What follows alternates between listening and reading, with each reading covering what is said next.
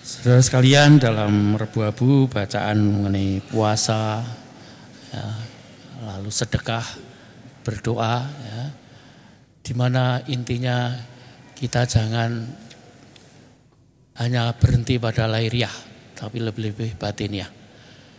Dan di sana juga disampaikan bahwa maksud doa laku tapa mati raga beramal itu apa ya. Di sana disampaikan dalam pesan itu bahwa kita melakukan doa, laku tapa mati raga beramal itu bukan untuk diri sendiri, tapi untuk memuji, memuliakan Tuhan. Kalau untuk mencari diri kita sendiri, keagungan kita, kesucian biar dikatakan wah suci, wah hebat, itu sudah dapat pahala. Tuhan tidak akan membuat pahala kalau tujuan puasanya untuk dirinya sendiri.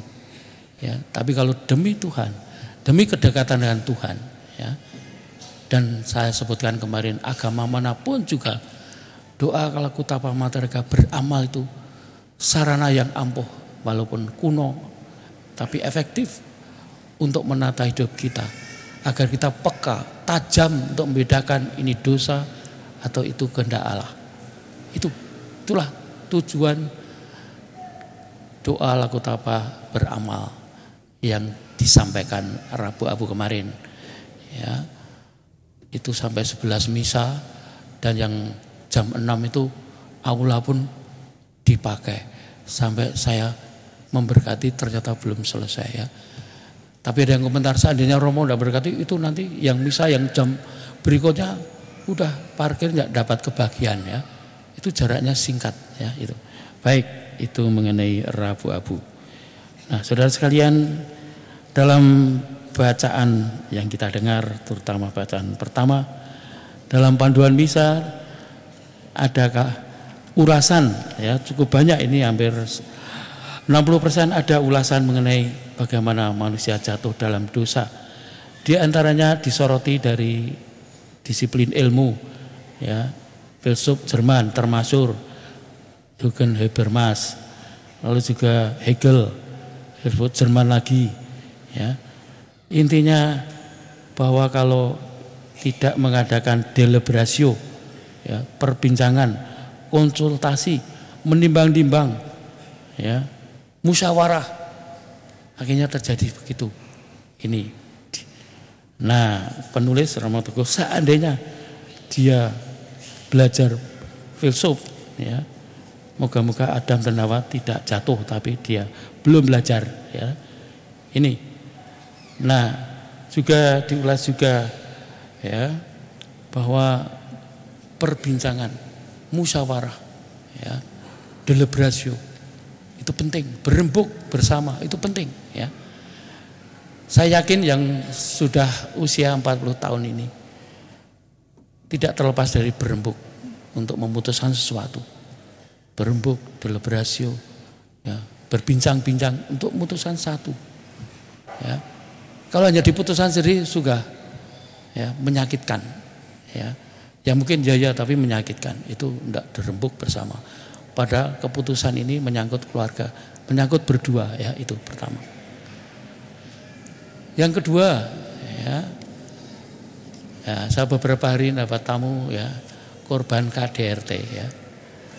Saya yakin Bapak lolos dari KDRT. KDRT itu apa? KDRT tidak hanya terbatas fisik ya.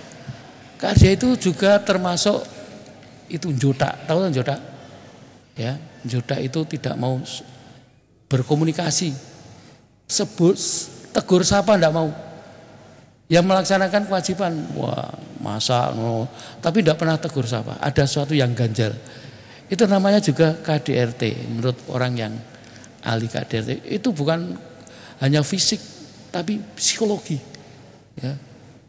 Dijodak tidak sapa aruh sampai seminggu dua minggu sampai sebulan. Wah tahan sampai dua bulan tiga bulan. Wah ngeri sekali itu penderitaan itu KDRT kalau terjadi itu saya yakin tidak bahagia. Dan saya yakin bapak yang baru-baru ini tidak ada yang KDRT paling tidak ya terus ya. KDRT kalau hanya untuk mengakarapkan ya pernah kakak saya ipar tuh cerita ya, karena kakak saya itu marinir waktu itu cerewet tak gampar sisan ya. Tapi malah senang dia katanya karena gambarnya dengan penuh kasih ya. Cerewet hanya kehilangan sudah motor. Cerewet udah saya beritahu sudah motor jangan dulu tahun dulu nekat waktu sudah minta maaf cerewet lagi gampar kakak saya ya. Tapi akhirnya ya minta maaf ya. Maaf saya dari pendidikan ABRI kalau saya jengkel kalau tidak hati-hati tangan saya yang berbicara. Ya memang kayak saya ya tidak senang bicara. Gambar saja diam akhirnya ya. Gambar dengan penuh kasih tidak apa-apa. Minta maaf ya itu. Yang kedua yang berikutnya ya tadi berembuk kalau ya berbincang-bincang mutusan bersama deliberatio dua tadi KDRT yang baik fisik dan psikologi harus dihindarkan. Berusaha sebaik mungkin ya. Berikutnya di sini juga nah keluarga yang laku tapa matiraga itu akan terdidik untuk tajam. Ini hal benar atau membuat dosa?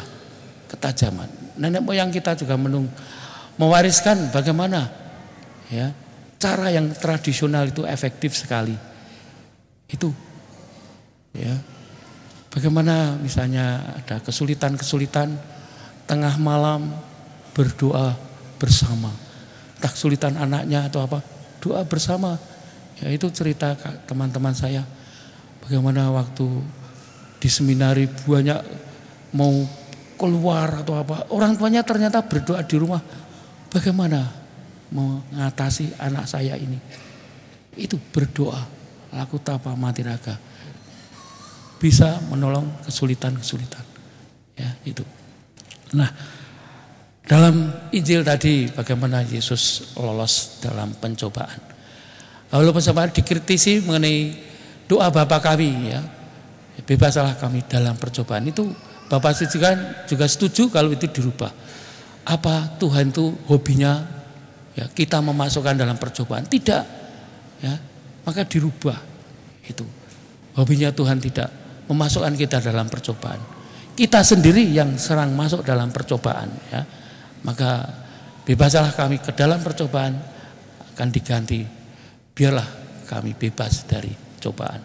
Jadi bukan Tuhan yang memberi cobaan kita sendiri. Itu. Ya. Nah dalam Injil tadi singkatnya bagaimana Yesus pun tidak terlepas dari pencobaan iblis. Dan yang menggoda iblis 2000 tahun yang lalu juga sama iblis yang sekarang ini. Ya. Tawarannya tiga hal kalau disingkat. Ya. Kekuasaan, kehormatan, lalu kekayaan. Tiga hal ini ya, banyak manusia secara manusia terpikat dan kita terikat. Terpikat ya itu dan memikat. Tawaran itu memikat, tawaran tidak memikat ya tidak terpikat. Pinter sekali, iblis itu pinter sekali, cerdik sekali. Ya, yang ditawarkan yang memikat orang, kekuasaan, kehormatan, kekayaan. Itu ada tambahan-tambahan lain yaitu bidang hal lain jenis atau ya seksualitas. Ya macam itu ada.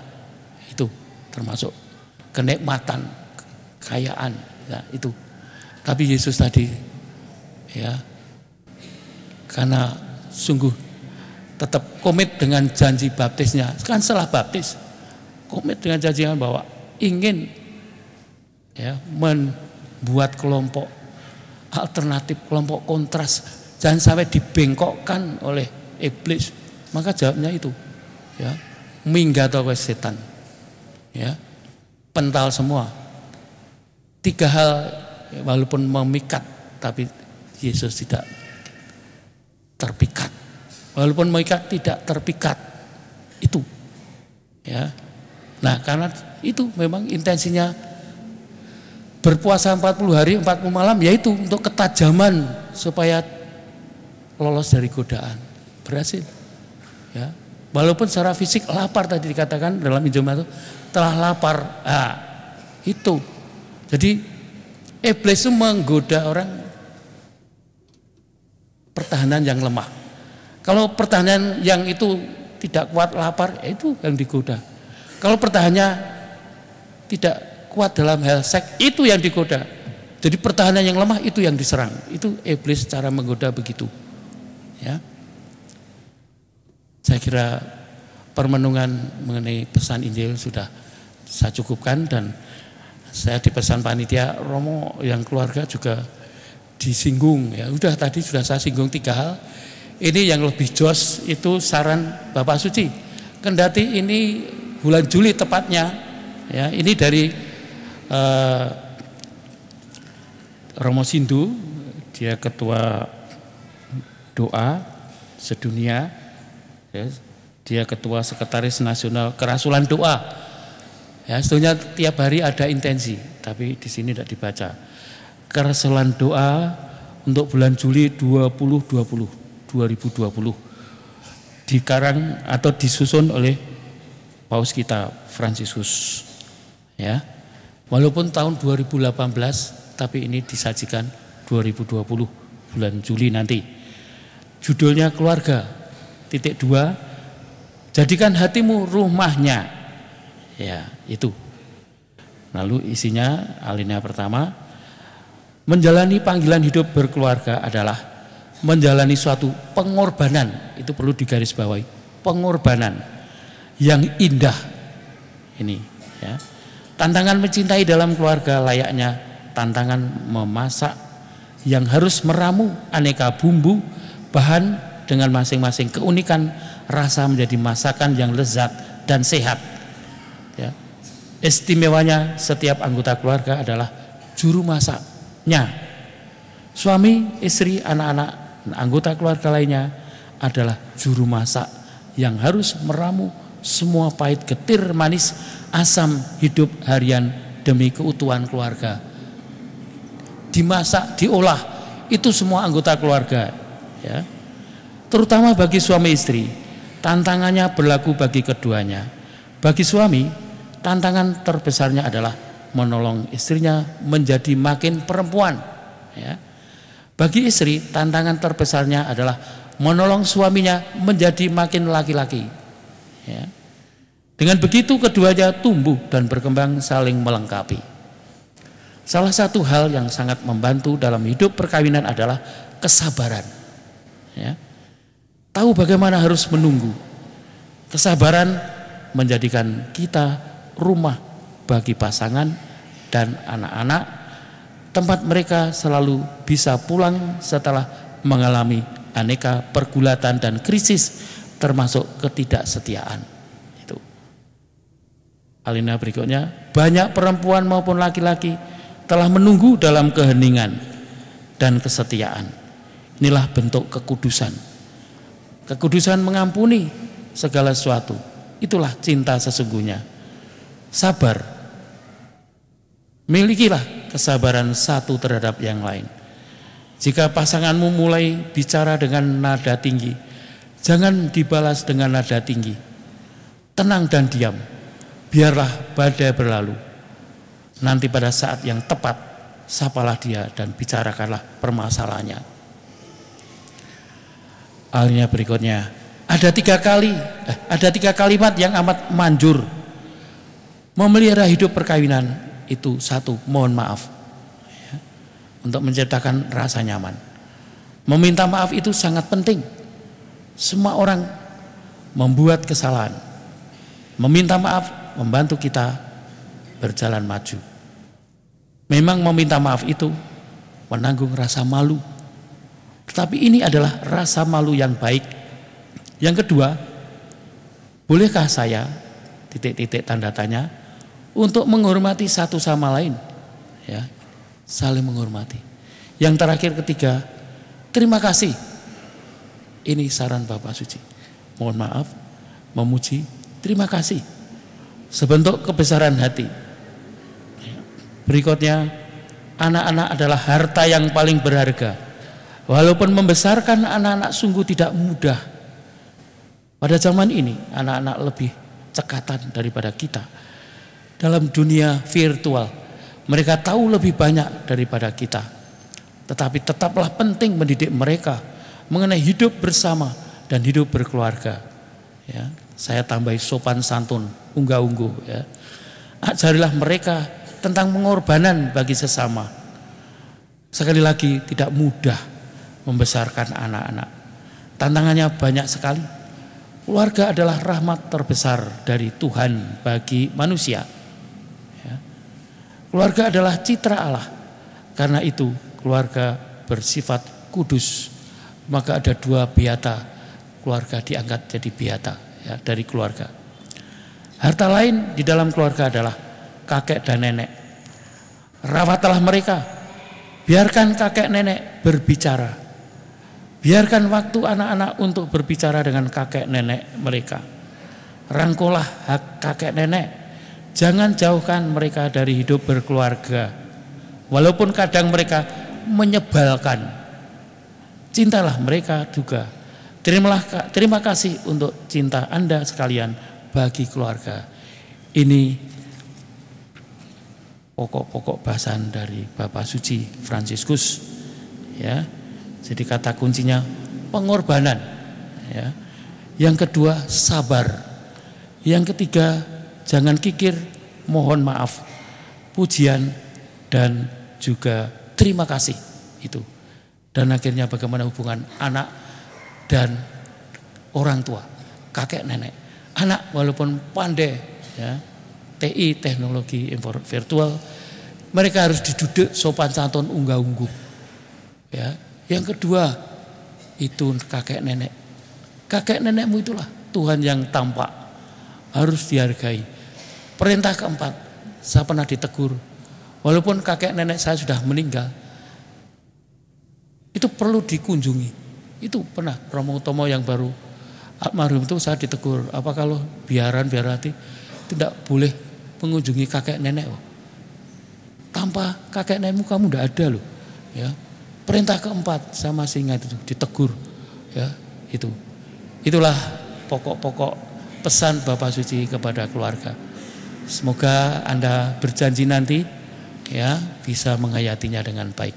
Kemudian kepada Bapa Putra dan Kudus seperti pada mulaan sekarang selalu dan sepanjang masa. Amin.